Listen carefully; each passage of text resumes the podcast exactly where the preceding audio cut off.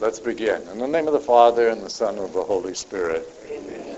Lord, we ask you to help us to open our minds and our hearts and our ears uh, as we get into looking at the whole idea of who is St. Peter today. Uh, so many people think that they know him. Oh, he's the one that put his foot in his mouth all the time and so forth and so on. Probably that's one way of looking at it, but there's another way. And so help us to really see the real St. Peter and the importance of his, his position in, um, in the hierarchy of the church. So we thank you for this time together. We thank you and praise you in all things in Jesus' name. Well, like I said, so many people think that they know who St. Peter is and or was.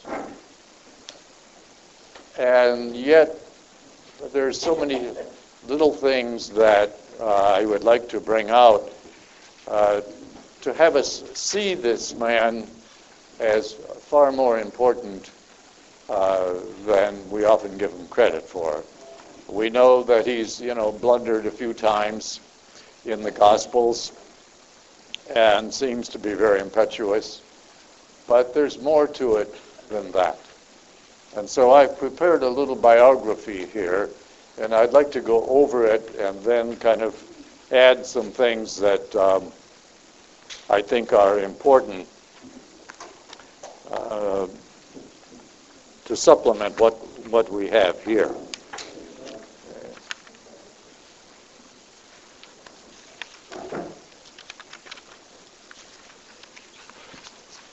I set this up before uh, I came, but you just never know. There's always something that's going to upset it.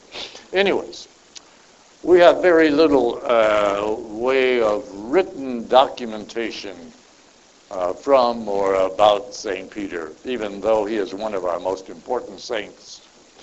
The two letters attributed to Peter give us no personal information about the man. However, other writings, from other writings, we can learn a great deal about this man that we call the first pope and a great saint. Now, realize that the word pope was not used in the church for a couple hundred years. So that came along much later. But it's one way that we have of identifying who Peter is. Okay? To begin we know that Peter was born and raised in a very strict Jewish family, and I'll tell you how we know that a little later. In or near the small fishing village of Capernaum on the northern shore of the Sea of Galilee. He was given the name Simon. His father's name was Jonah. Both of those items are in the Gospels. He was married, but we have no knowledge about his wife. However, his mother-in-law is mentioned in Matthew chapter 8. He and his brother Andrew, who was also an apostle and saint, were fishermen by trade and owned their own boat, which was no small item at that time. One day, as they were casting their nets, Jesus approaches and calls them uh, calls to them to follow him, saying, "I will make you fishers of men."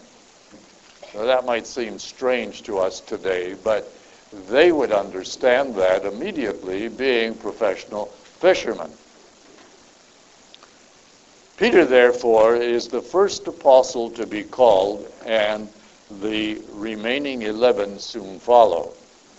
Peter, being first, is significant to the understanding of his position among the 12 throughout public life uh, throughout the public life and mission uh, and ministry of Jesus, as we shall soon see. In all the listings of the apostles by name, Peter is always listed first, and his name is mentioned in the Bible far more than any other apostle, including Paul. Peter is also present at the time of all major events, miracles, and teachings in the life of Jesus Christ, with the exception of the first, that is the baptism of Christ, where no apostle is known to be present or mentioned. A major event, often overlooked by most people, is when Jesus asked his apostles, Who do people say that I am? I think you've all heard this several times, perhaps read as part of the readings at uh, Sunday Mass. And the apostles and those present uh, offer a variety of uh, replies. But Peter speaks up and says, You are the Messiah, the Son of the living God. A very important statement. Jesus commends Peter and then makes the great pronouncement, You, uh, blessed are you, son of Jonah. That's his father. For flesh and blood have not revealed this to you, but my heavenly Father. In other words, Peter was inspired by the Holy Spirit or the Father um, to recognize not only Jesus as an important person, but as the longed for Messiah of the Jewish people. A very important statement. And then Jesus goes on to say,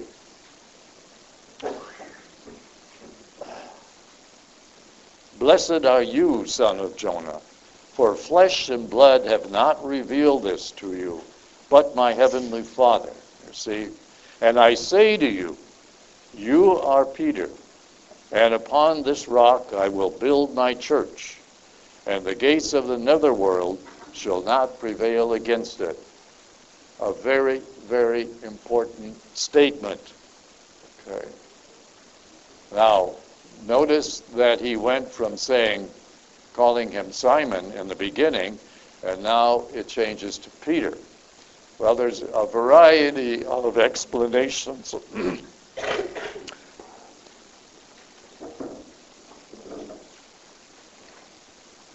there's a variety of explanations as to the change. But as you know, in sacred scripture, both the Old Testament and the New Testament, whenever there is a name change, either by Jesus or God the Father in some cases, that person is designated for an important role in God's plan of salvation. And we see this several times, particularly in the New Testament. John the Baptist's name was designated by God even before he was born. Jesus' name was identified by the angel Gabriel to Mary even before he was born. Uh, Peter's name is changed here. Paul's name is changed later. Uh, we have a number of name changes in the Old Testament. All of these people, for example, Abraham's name was Abram, A-B-R-A-M, uh, before it was changed. Sarah's name was Sarai. So those people were very important to the beginning uh, and the implementation of God's plan of salvation. So the change of name is very important. Now, as I mentioned last week, whenever we hear the use of Jesus' name or someone relying on Jesus' name, it is not a magic wand of any kind, and they're referring to more than the name that Jesus is called. They're referring to the entire person and being of Jesus and his purpose. And that's true for all of us. In Jewish culture of the time period of Christ, people did not give out their names to strangers. You couldn't have, you know, like a license plate with your name and sometimes your picture on it. Uh, you didn't go to a big meeting and have people uh, put a little badge on your uh, chest or shoulder with saying, hey, my name is Joe or Pete or Sally or whatever. Uh, they didn't do that.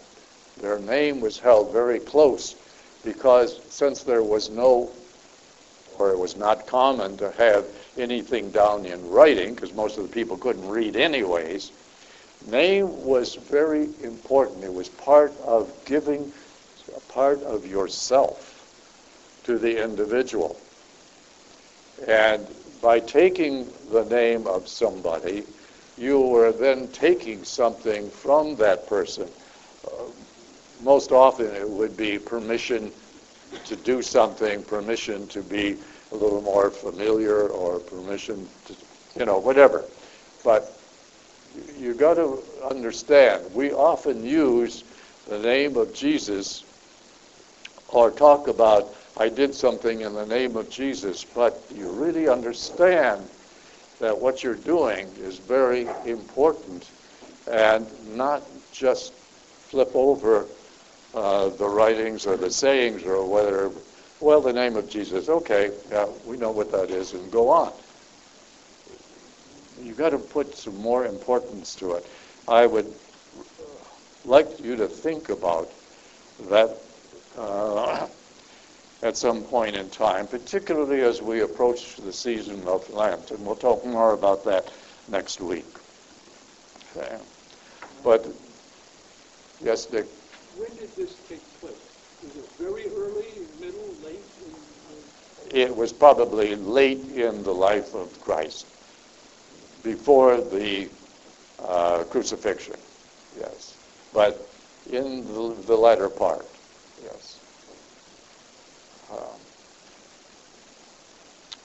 All right, let's go on.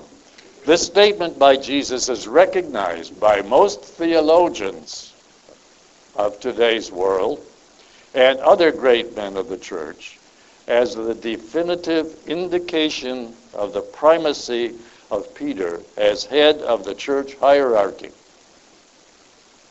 It also tells us that it was the Father that inspired Peter to recognize Jesus as the Messiah.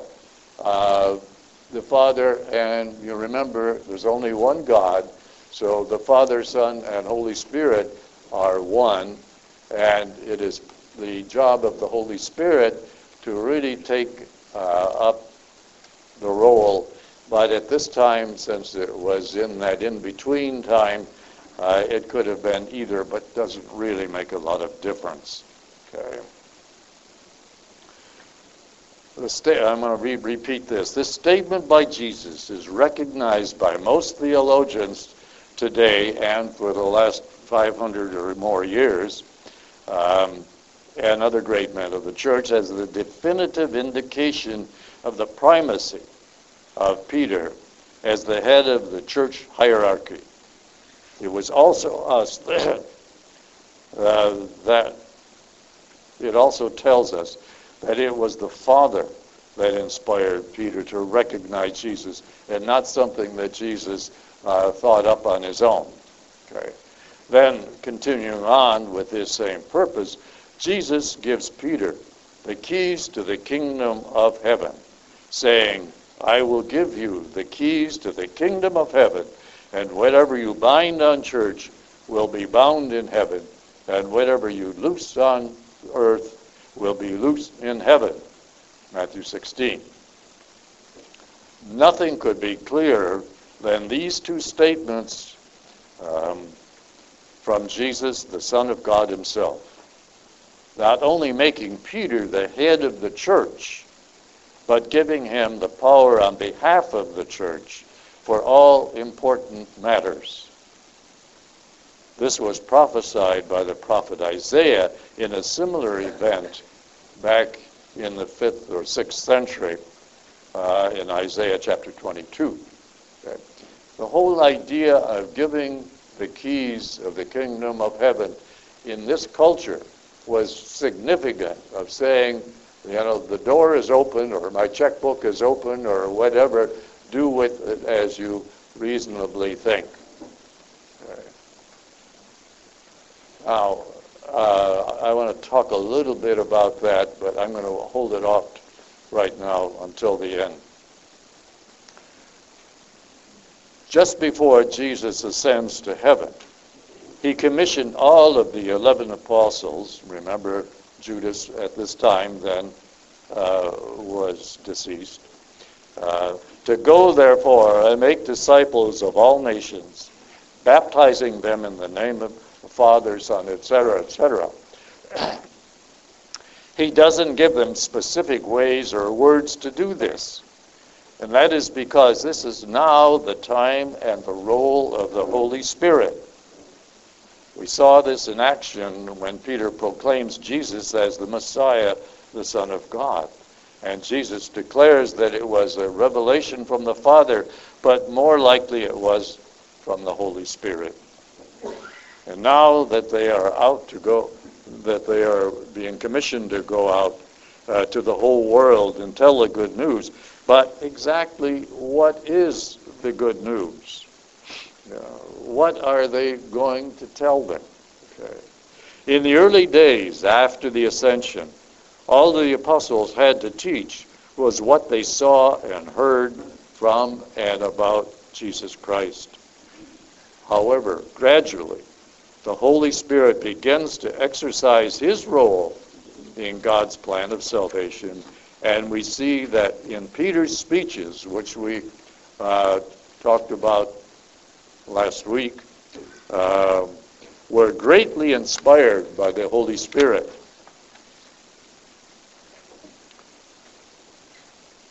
And we mentioned most of this last week, so we're not going to repeat it.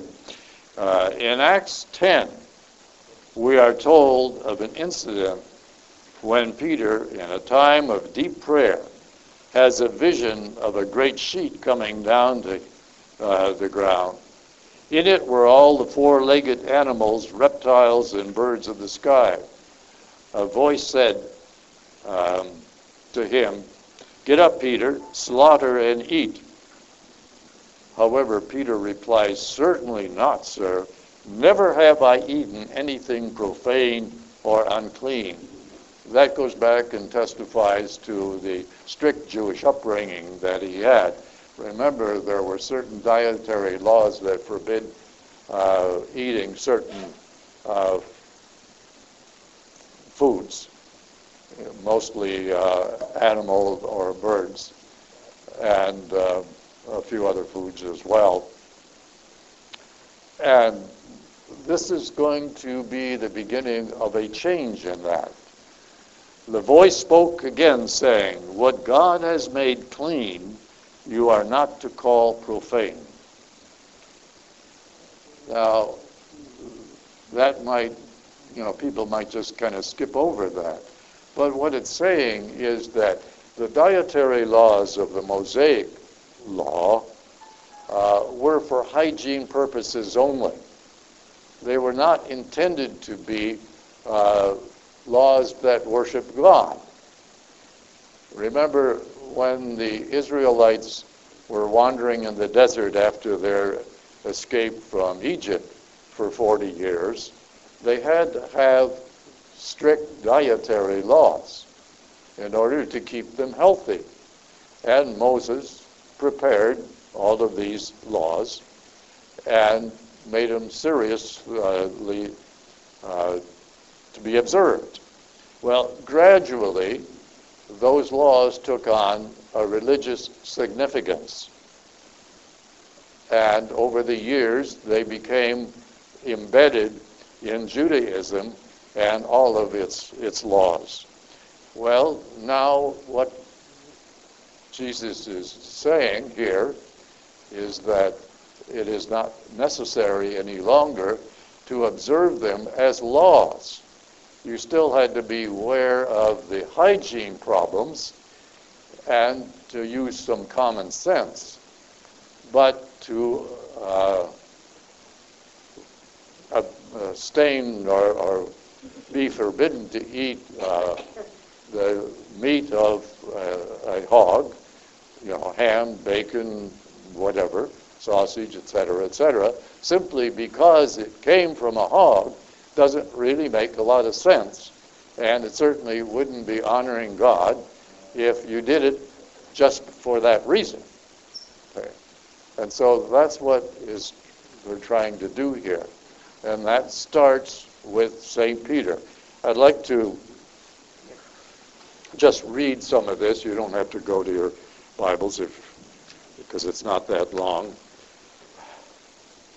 Peter is in Caesarea. Caesarea is a town on the coast of the Sea of Galilee. There was a man uh, named Cornelius, a centurion of the cohort called the Elite, devout and God-fearing among, uh, along with his whole household, who used to give alms generously to the Jewish people and pray to God constantly. Remember, he is not a Jew. Okay. One afternoon, about three o'clock, he saw plainly in a vision an angel of God come in to him and say to him, Cornelius, we look intently at him, and looking intently at him and seized him with fear, said, What is it, sir? And he said to him, Your prayers and almsgiving have ascended as a memorial offering before God.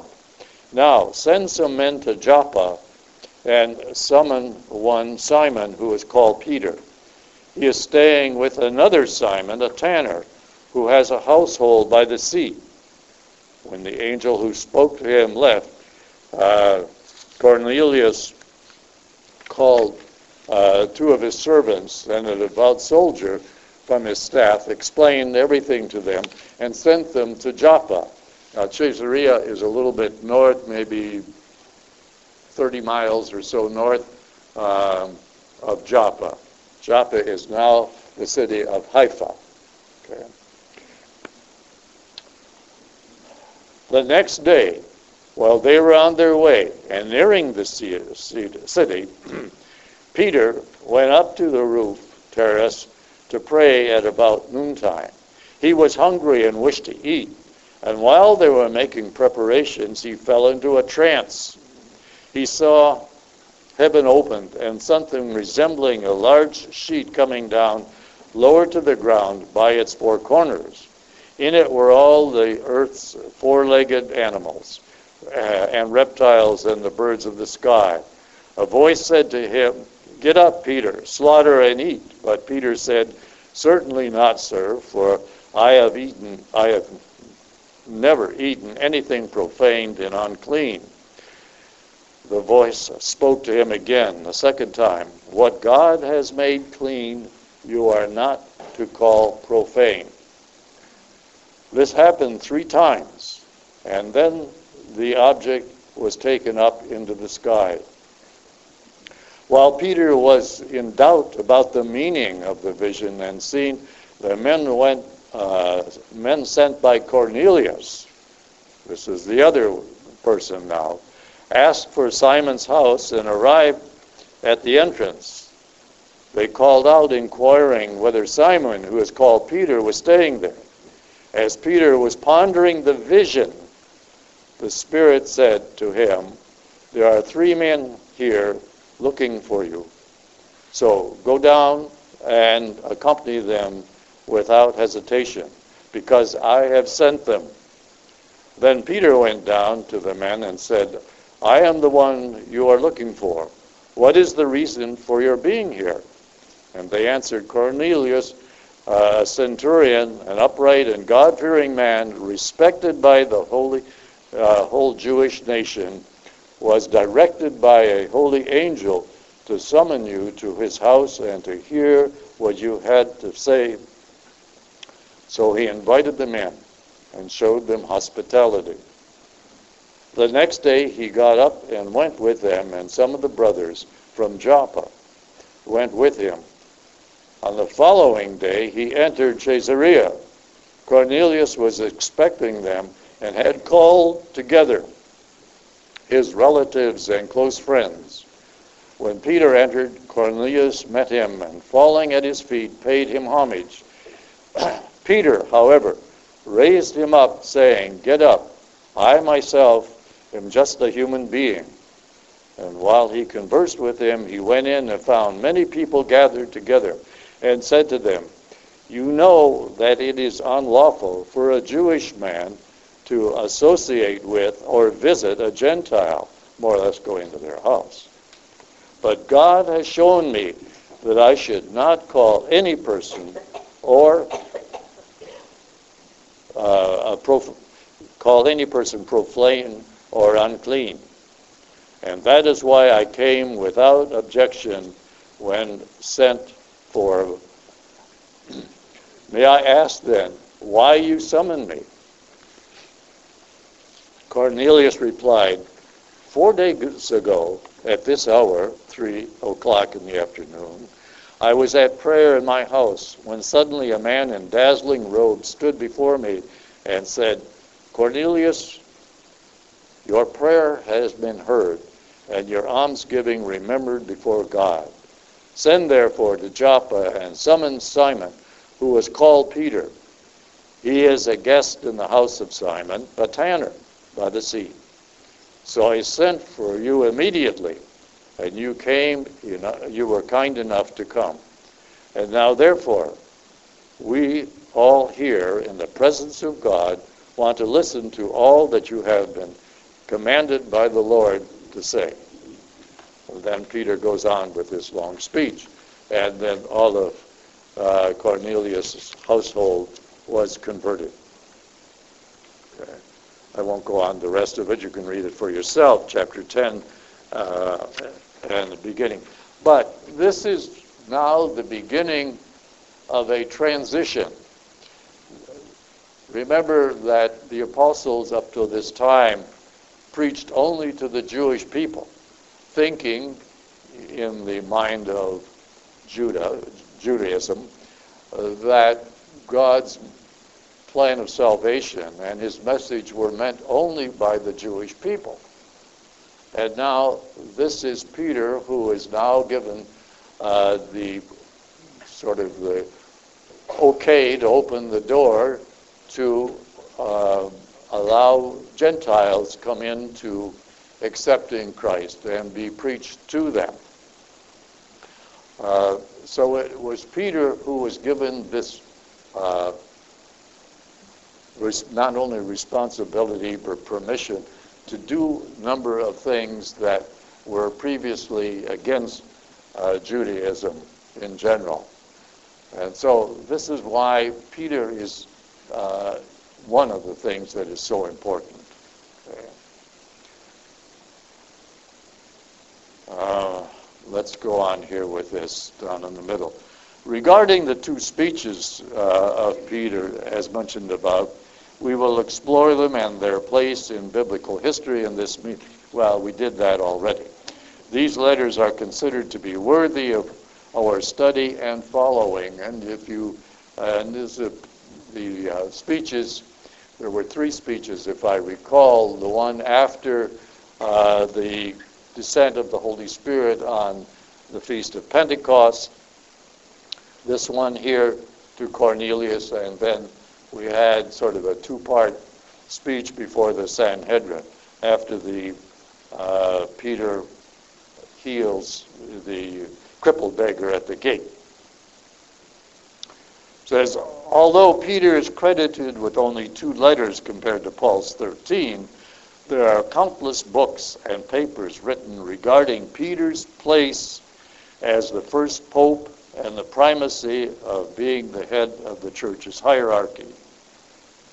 This whole subject of the Pope's place and role as the head of the church is one of the most important arguments of the Protestant Reformation of the 16th century.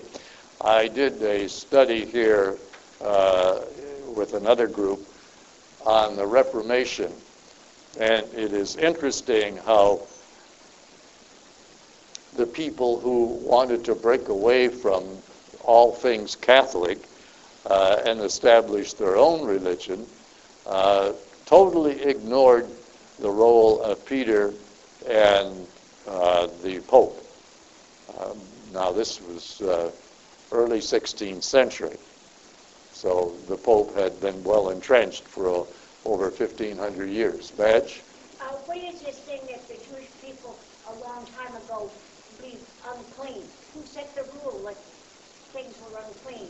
Uh, well, Moses did, but for a reason of hygiene and health, not for religion. But it became embedded in their religion over a period of time. Does that make sense? Yeah, because I have a son-in-law that's Jewish, and he eats everything. They eat kosher food, but he eats ham, beef. Oh, well, ham and beef and, and bacon, that's not uh, pork, that's ham and bacon. That's what a good, won't judge you. a, a good Jewish friend of mine would say, but with a twinkle in her eye, yeah.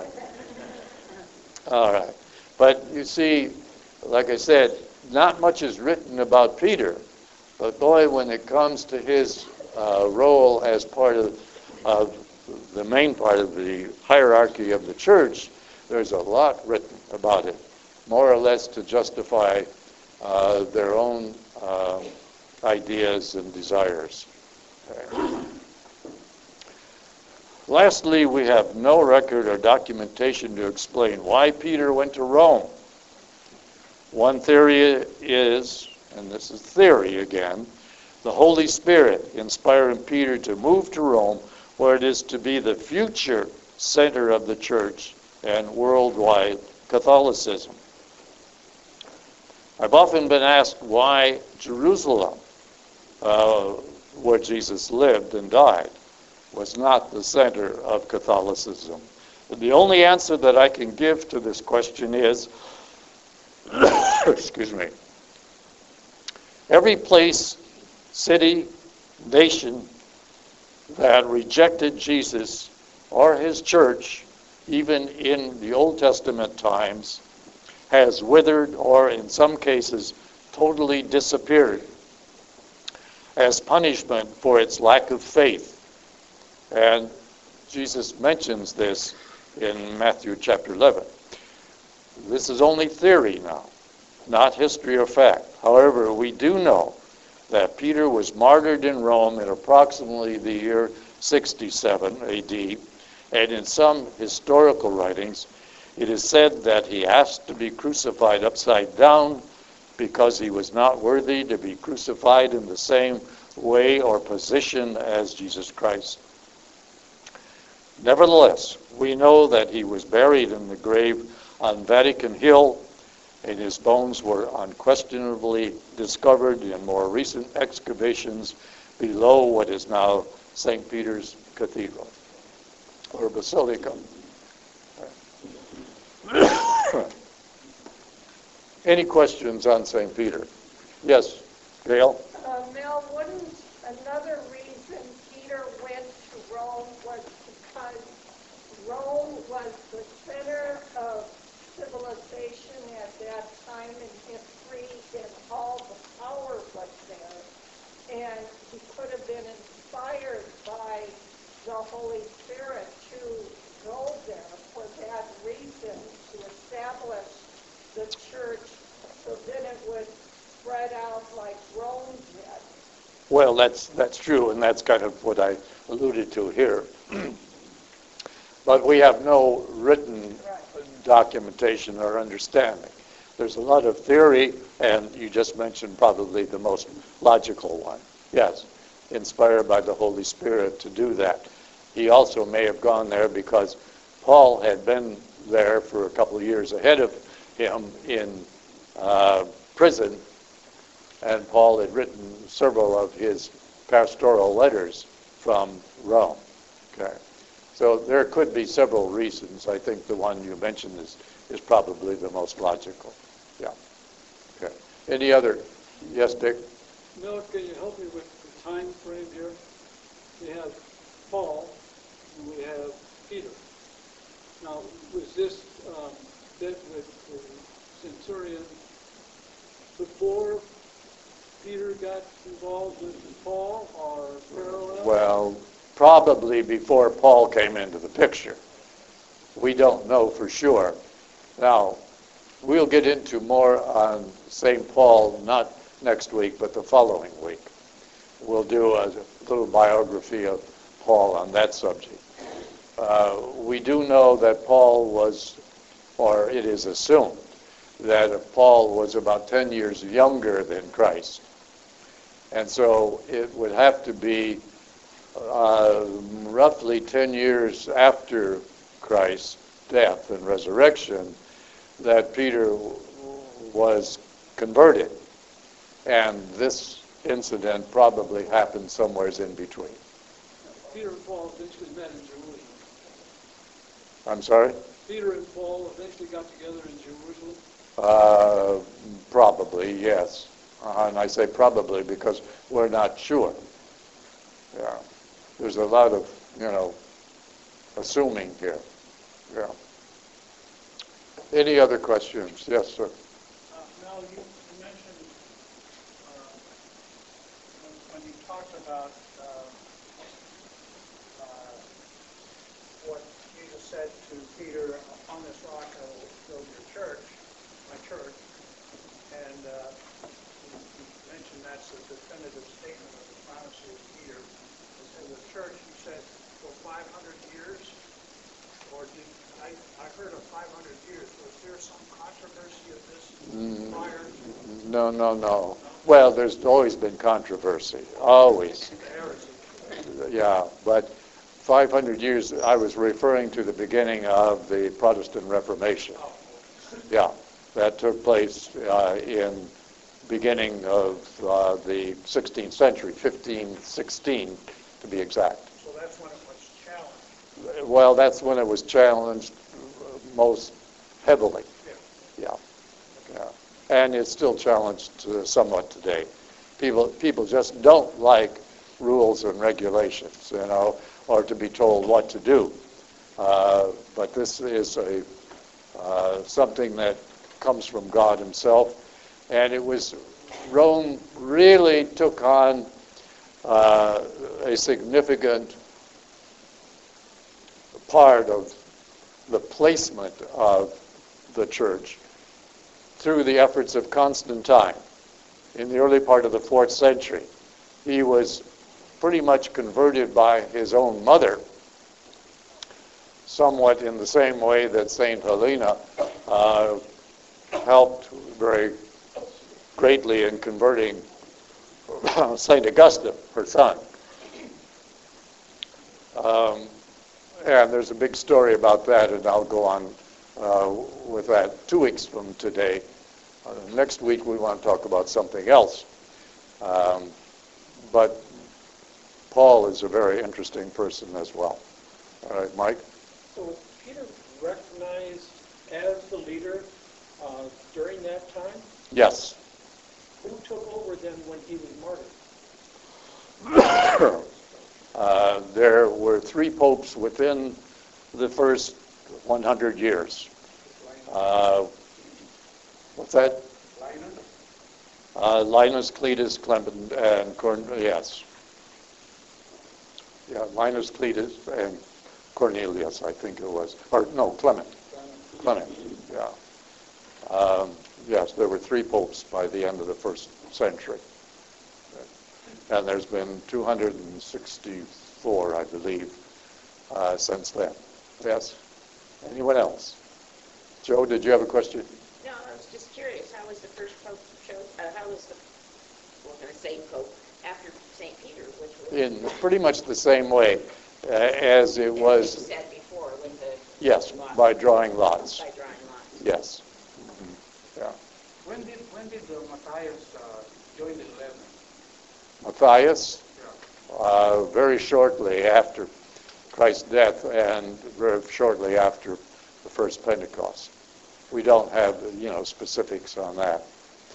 Uh, it's unfortunate, but, you know, the people going through this at the beginning never realized what the church would eventually uh, amount to in terms of people and time there was a very strong feeling that Christ would return and the end of the world would happen within their lifetime.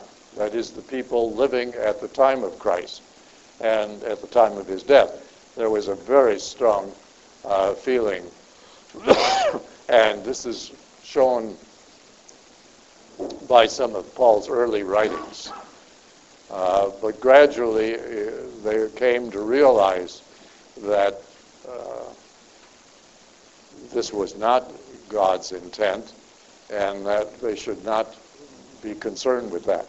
In fact, in First Thessalonians, I think it's First Thessalonians, um, there's a whole uh, paragraph on um, Peter's admonishing people who refused to, to work because they felt that, uh, Paul, you're right, thank you.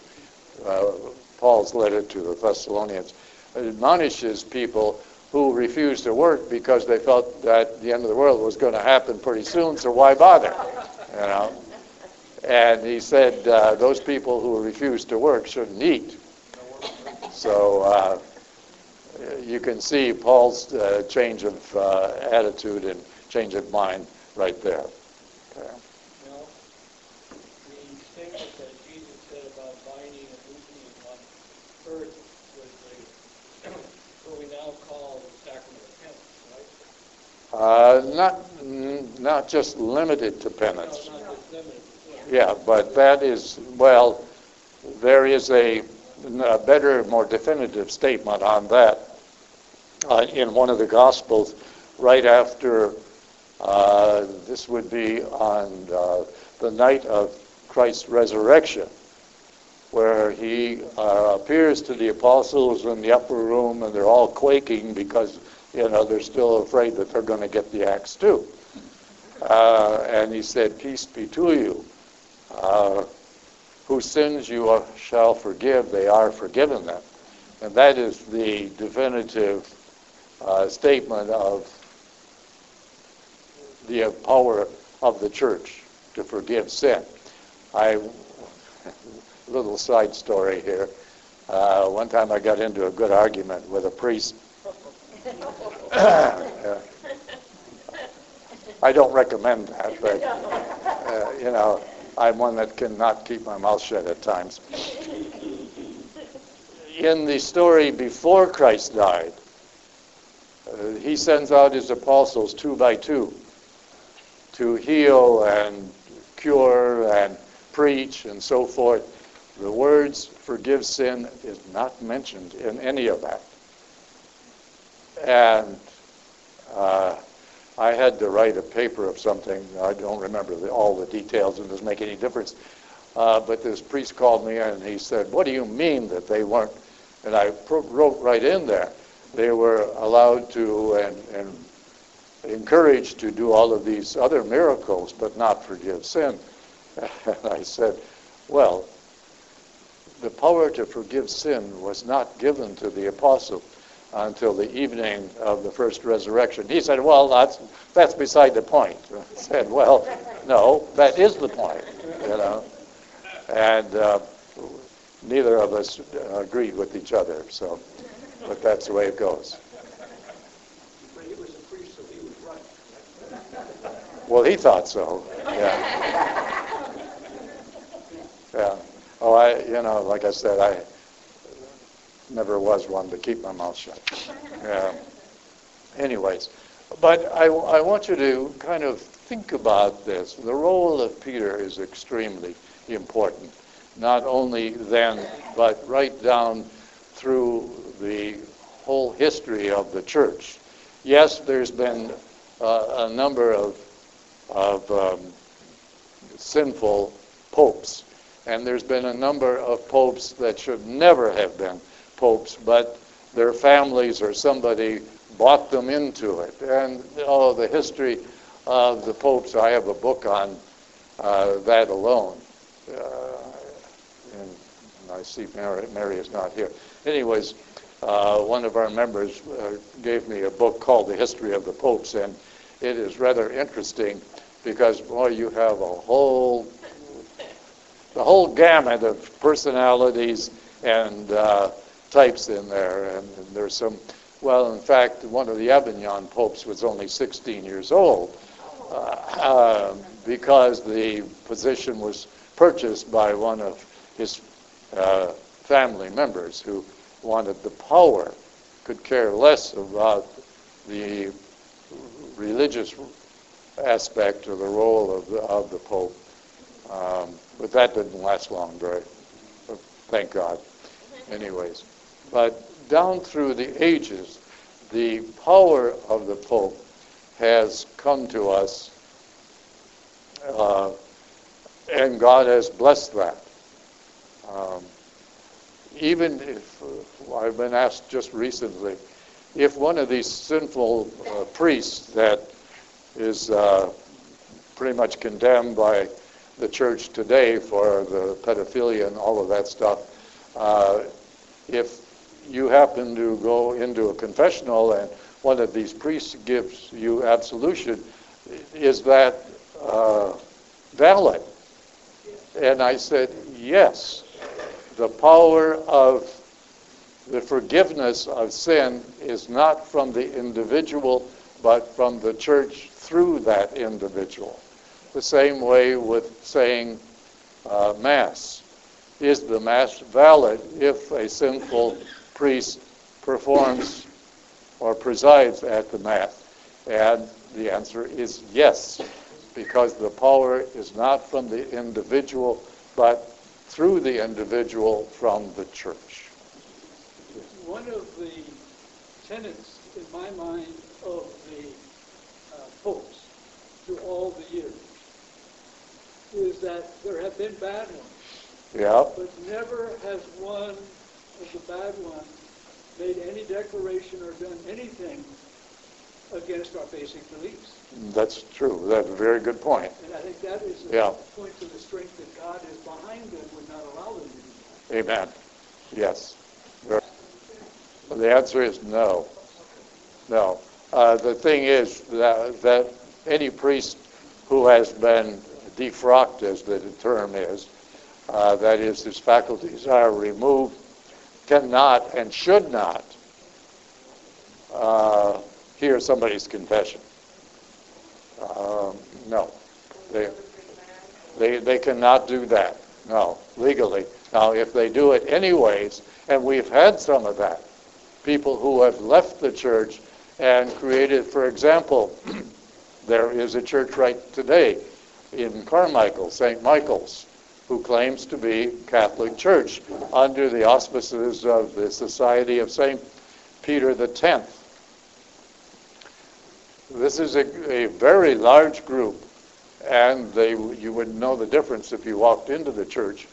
Uh, that broke away from the church in 1965, roughly, uh, because they didn't like some of the changes that were brought about by Vatican II.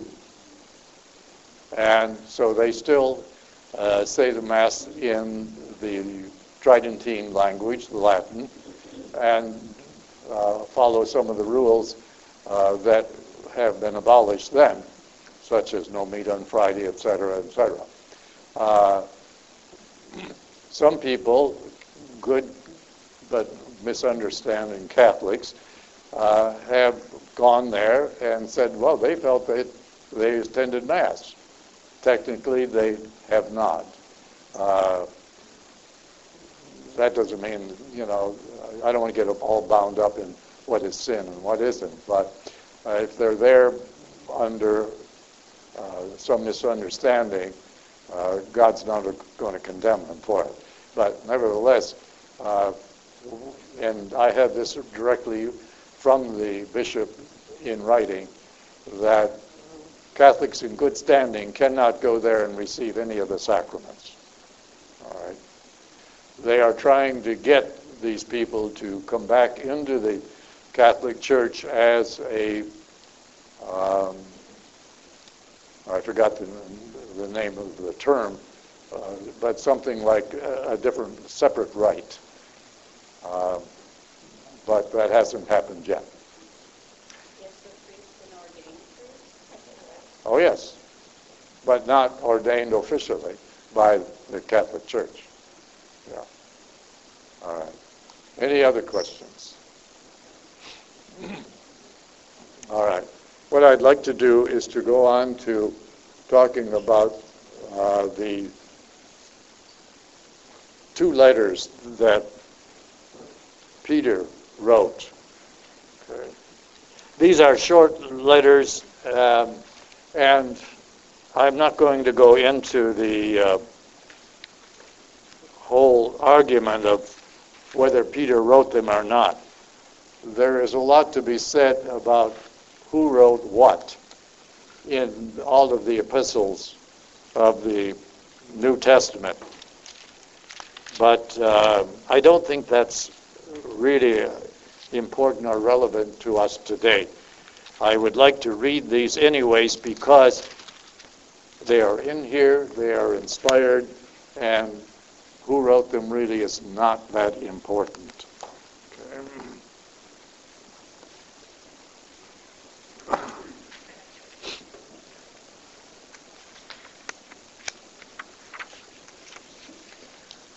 According to, you know, in your handout today, says the first letter is addressed to the Jewish convert community. In other words, those Jewish people who have become Christians or accepted the idea of Christ. Now, that doesn't mean that they ignored their Judaism. Okay. These are people who have moved out of Israel into neighboring communities around the Mediterranean. And they started, this diaspora is what it's called. The word diaspora is uh, the base word for where we get our word for dispersion or distribution. It all comes from the fact that from a central authority, information has gone out, or some kind of culture has gone out to the people surrounding the Mediterranean. But in many cases, they remained faithful Jews and just added the beliefs of Christianity to theirs, at least at this time period. After the destruction of the temple in 70 AD, uh, the idea of Judaism in its old form had pretty much uh, died out. Okay. So the first letter is addressed to the Jewish convert community in the diaspora era of what is now southern Turkey. These people are having a difficult time in the alienation from their previous Jewish roots.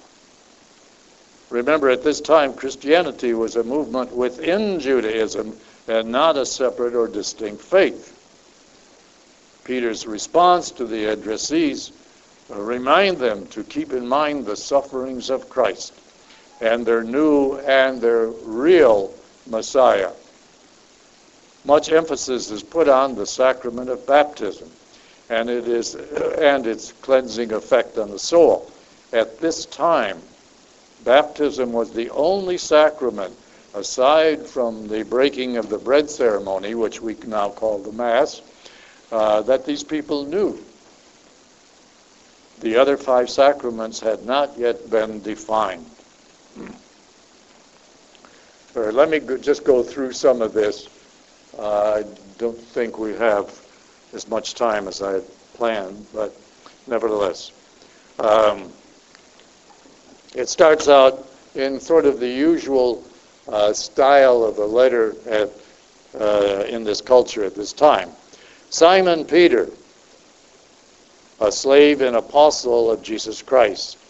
To those who have received a faith of equal value to ours through the righteousness of our Lord and Savior, Jesus Christ.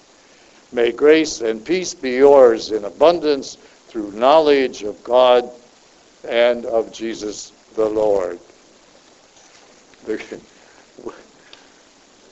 We would say, all right, dear Joe, and that's as far as we would go today, or dear Mary, or whatever. Okay. Uh, they and Peter's some of Peter's opening salutations, you know, goes on and on and on and on. Yes, Connie. Uh, first Peter. Oh, I'm sorry. Uh, that's Second Peter. sorry about that, but uh,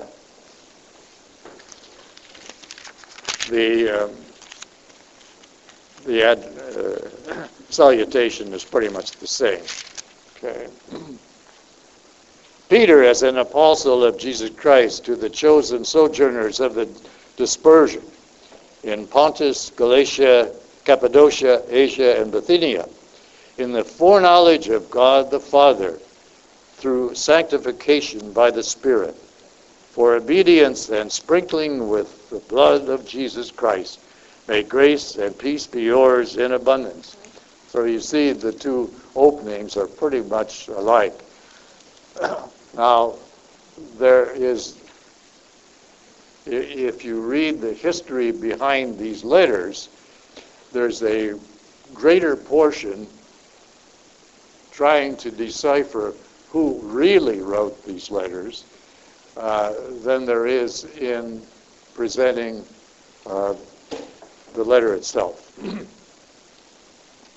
and I don't think that's really relevant to us today.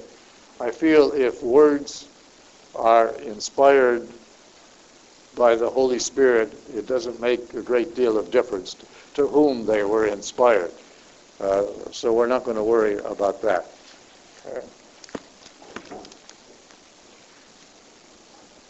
As I said, the emphasis on baptism is very important. It says, Blessed be the God and Father of our Lord Jesus Christ, who in his great mercy gave us a new birth to a living hope through the resurrection of Jesus Christ from the dead. A new birth we have always looked upon, and you'll see St. Paul makes a big deal of uh, baptism makes a new creation out of you. Yeah.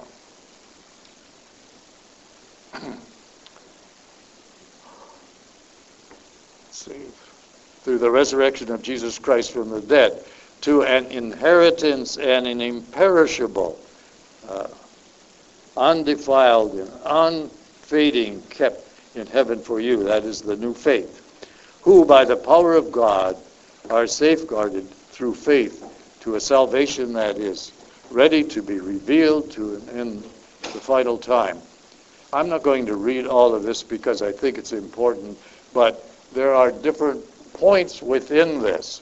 The blessing, the obedience required, the reverence that we should be shown, and the mutual love within that. Uh, chapter 2 regarding the house of God and the people. Rid yourself of all malice and all deceit, insincerity, envy, envy, and slander. Like newborn infants, long for pure spiritual milk, so that through it you may grow into salvation. For you have tasted that uh, the Lord is good. If you read this, you can say, well, now, how could a poor fisherman write such beautiful letters? And a couple of commentaries on this uh, talk about the remarkable quality of the Greek. Well, we don't know if Peter ever spoke Greek, nor could he read or write. Jennifer, do you have a question?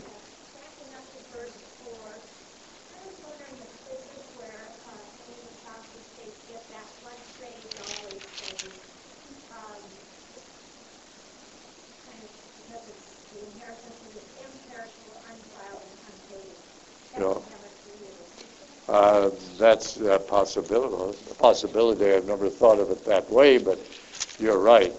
Um, there's a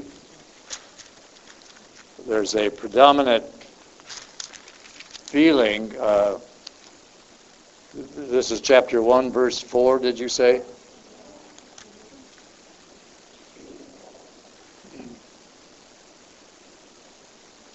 An inheritance that is imperishable, undefiled, unfading, kept in heaven for you by the power of God. Well, that's true. One of the beliefs of many Protestant denominations is that once you have been saved, you know, on June 24th of the year 2000, I was saved uh, that was it. And regardless of what you do afterwards, uh, makes no difference. Well, as we know that that isn't true. That's sort of contradictory in itself.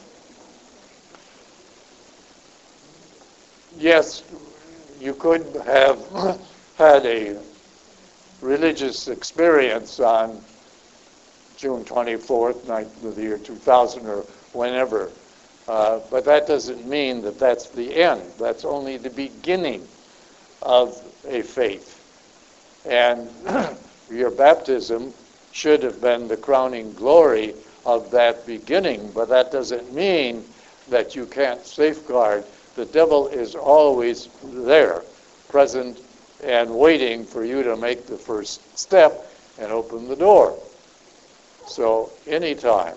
So, faith and salvation is a continuing process. It is not a one time thing, it's a continuing process.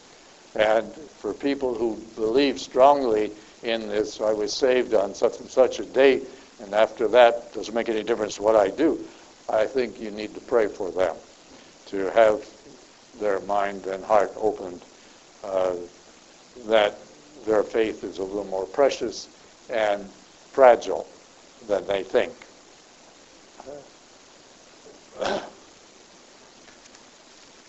This letter goes on and on, uh, not too long, but nevertheless, there's a lot of repetition in here, and I think it's important uh, that we know at least the essence of it. God's uh, house and people, chapter 2. Rid yourself of all malice and all deceit, insincerity, envy, and slander. In other words, make yourself new because you have been reborn in the life of Christ. Okay.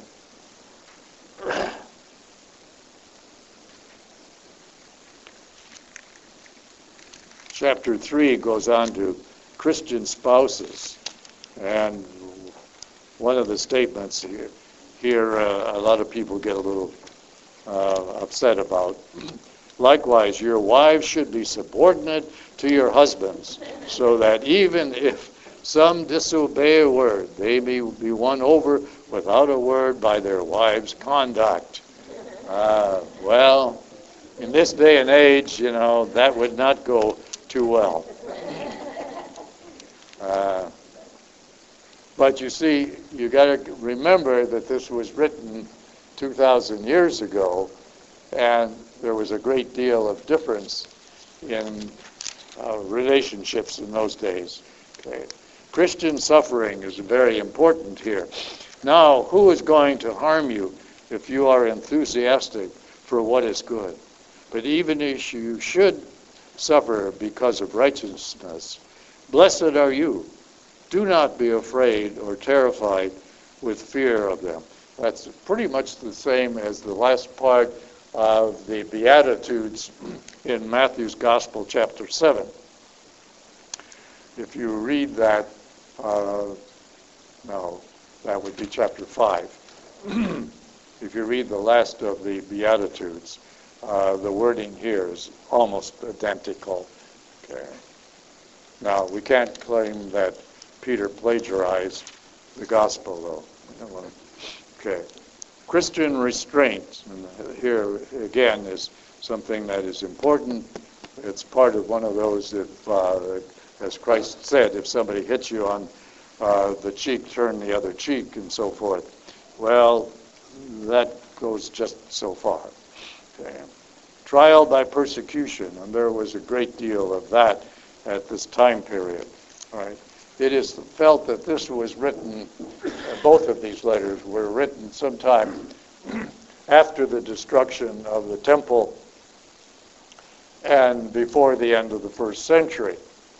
Uh, after the destruction of the temple would have uh, eliminated Peter as the writer uh, but this could have been somebody who was closely related to Peter, trying to project Peter's ideas.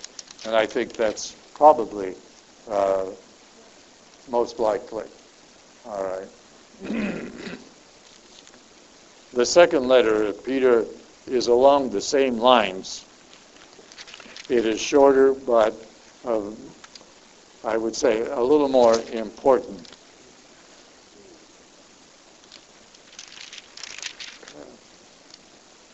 False teachers. Yes, there was a great number of false teachers in the early days of the church uh, as there are today.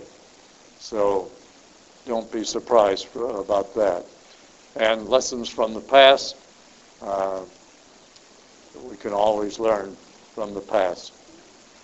Any other questions? Do you finally get the idea of where Peter is, stands in the importance and why he is always listed first and is talked about more than any of the other apostles, uh, with except perhaps John and, and Paul. they have a great deal of importance to play, uh, not only in Scripture, but in our faith as well. But Peter is the apostle and the head of the church, the first pope, um, in spite of some of his shortcomings. Now, a lot of things that Peter uh, or people will point out, trying to negate what I've just said, is when Peter denies Christ three times. Well, yes, that's true. He was human. Uh, he was scared out of his wits, like all the rest of the people at that time, uh, fearing that the Romans would uh, crucify him. Uh, he was human. But God forgave him that and asked him after the resurrection, Peter, do you love me? And of course, we all know that incident. It's sort of a redeeming way of going to confession to Jesus himself. Um, and I think that's what's intended here. Throughout the Bible, somebody just asked me recently, uh, why would God condemn Cain for killing Abel? I said, well, that's the answer right there. But there's more to it than that. What it meant, the person asking meant was that why would he go through all of this effort to uh, admonish uh, Cain and then still allow him uh, to live? And I said, well, that is an allegory. It is a way of showing that God punishes all of us, punishes even good people, but that doesn't necessarily mean that he wipes them out of his mind and condemns them. It means that there is always room for forgiveness. This is shown way back in uh, the story of uh, Adam and Eve. Adam and Eve, you know, disobeyed God. It was not the eating of the apple or the eating of the tree from whatever. It was disobeying a direct command of God. And that had to be punished. But there is a little uh, point that is made later where God makes garments for Adam and Eve to wear to cover up their nakedness. And this is a point that is made to show that God doesn't totally wipe us out, but gives us another chance. And the story of Cain and Abel is the same way. Uh, Cain protests that he is a marked man and he's going to be killed, and God says, No, I will put a sign on your forehead or a mark on your forehead so that people will recognize that you are being watched and protected by me, and etc. That's not God's words, those are mine, but it's a way of explaining that God, yes, punishes all of us, but still leaves the door open for us to forgive or ask for forgiveness and be forgiven. so keep that in mind. It's, it's rather important. So, yes? Oh, If, if God banned from paradise, and Cain said, those others will kill me. Who were the others?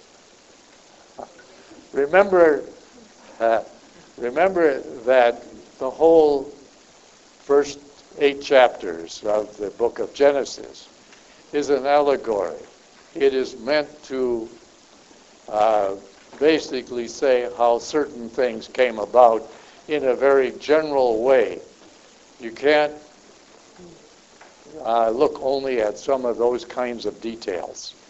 Uh, the person that asked me about the Cain and Abel thing said, well, we know that uh, Adam and Eve had three sons. It was Cain, Abel, and Seth. But where did the women come from to, you know, uh, the wives and so forth? Well, that wasn't important to the writer of Genesis. You know. Women weren't important No, it- well, that's right. Women were not too important, and you don't see a lot of writing about women. The details are not important. It is the message that's important, okay? And the message, as I just said, is that God punishes all of us, but doesn't condemn all of us, leaves the door open for us to ask for forgiveness. And that's the story of Cain and Abel. The fact that, you know, there's no wives mentioned uh, for the sons uh, is not important. Uh, you know, obviously, we we know that there had to be some in the background, uh, but look look at even in the New Testament, the most important woman in the New Testament, Mary, has only two little speeches. Uh, one at the marriage feast of Cana, and the other one, uh, what? Oh, yeah, the Annunciation. Yes, the Annunciation. Well, there must be three then, really, because there's there is a third one. But the, you know, considering the importance to, of Mary today, the writings about her uh, in the Gospels, or the writings about her in any part of the New Testament, is very, very minor. And it wasn't until long after the death and resurrection of Jesus and Mary uh, that her whole position in God's plan of salvation uh, came to light and grew. Um, so, you know, that's why it's important to understand the first century of our faith because it had to develop in a very slow way. Yes, Lillian?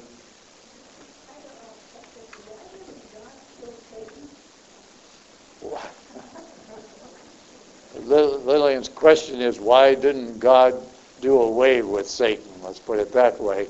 Once he did what he did. Way back in the Garden of Eden story. Well, uh, we don't know. You know, I don't have a good answer for that. Uh, but in God's plan of salvation, um, evil is always existing. Evil is personified by Lucifer or the devil and is always there and always will be until the end of time. And then all evil will be done away with. We don't know how, when, or where. Um, where I live, we have a man that constantly, every week, has a uh, lecture. I don't know what he says uh, about the end times. And uh, after the first five minutes, I left because it was so far off base that you know, it was unfortunate. But uh, some people go on and on about things. You've got to be very careful, not only uh, about the first century, but of many things throughout Scripture. look behind this, the words, look behind the story into the meaning, the purpose, or the message that is there. That is what it's all about. Yes. I think God didn't kill the devil or, or do away with him, whatever, so that we could choose God instead of evil. That if we didn't have a choice, if there was only goodness, then The, what choice would you have? to that's, that's right. yourself? That's right. Yeah. Um, I think, I think you, you hit it on the head. Uh, the idea of giving us free will or the ability to make choices automatically sets up a negative side. There is the positive and the negative. And throughout, um, it's a little difficult to repeat what she said, but the idea is, in general, that evil exists, as uh, I just said earlier, sort of as a balance uh, to good. That if if there was no evil, we would have no way of measuring good. Uh, and so we have to accept the fact that the devil is there, uh, and by the way, we speak the devil, the word devil, of course, comes uh, from actually, uh, it's an acronym in, a way meaning the evil. Okay? The evil. And the, the evil is the opposite of good. All right. Any other questions? All right. Next week, we will talk about something a little different. I want to talk about chapter 15 of the Acts of the Apostles and its meaning, not only at that time, but the meaning of it today, how it affected the church and many of the decisions that are made through uh, uh, through a, a council. All right, and I will give you a listing of the 21 ecumenical councils and a very brief description of uh, the main things that were uh, addressed at each of those councils. All right. Let us then with a prayer. In the name of the Father and the Son and of the Holy Spirit. Lord, we thank you for this time together, and we ask that you help us to open our minds and our hearts to the meaning of uh, Peter as the first pope and the position of the pope then and now. This is a, a person that has been given uh, the power that you gave directly to Peter, and from that he disperses it to all of the masses. So we ask that you bless us with an insight to the meaning and an appreciation for the position of the Pope. So we thank you for this time together. We thank you and praise you in all things. In Jesus' name.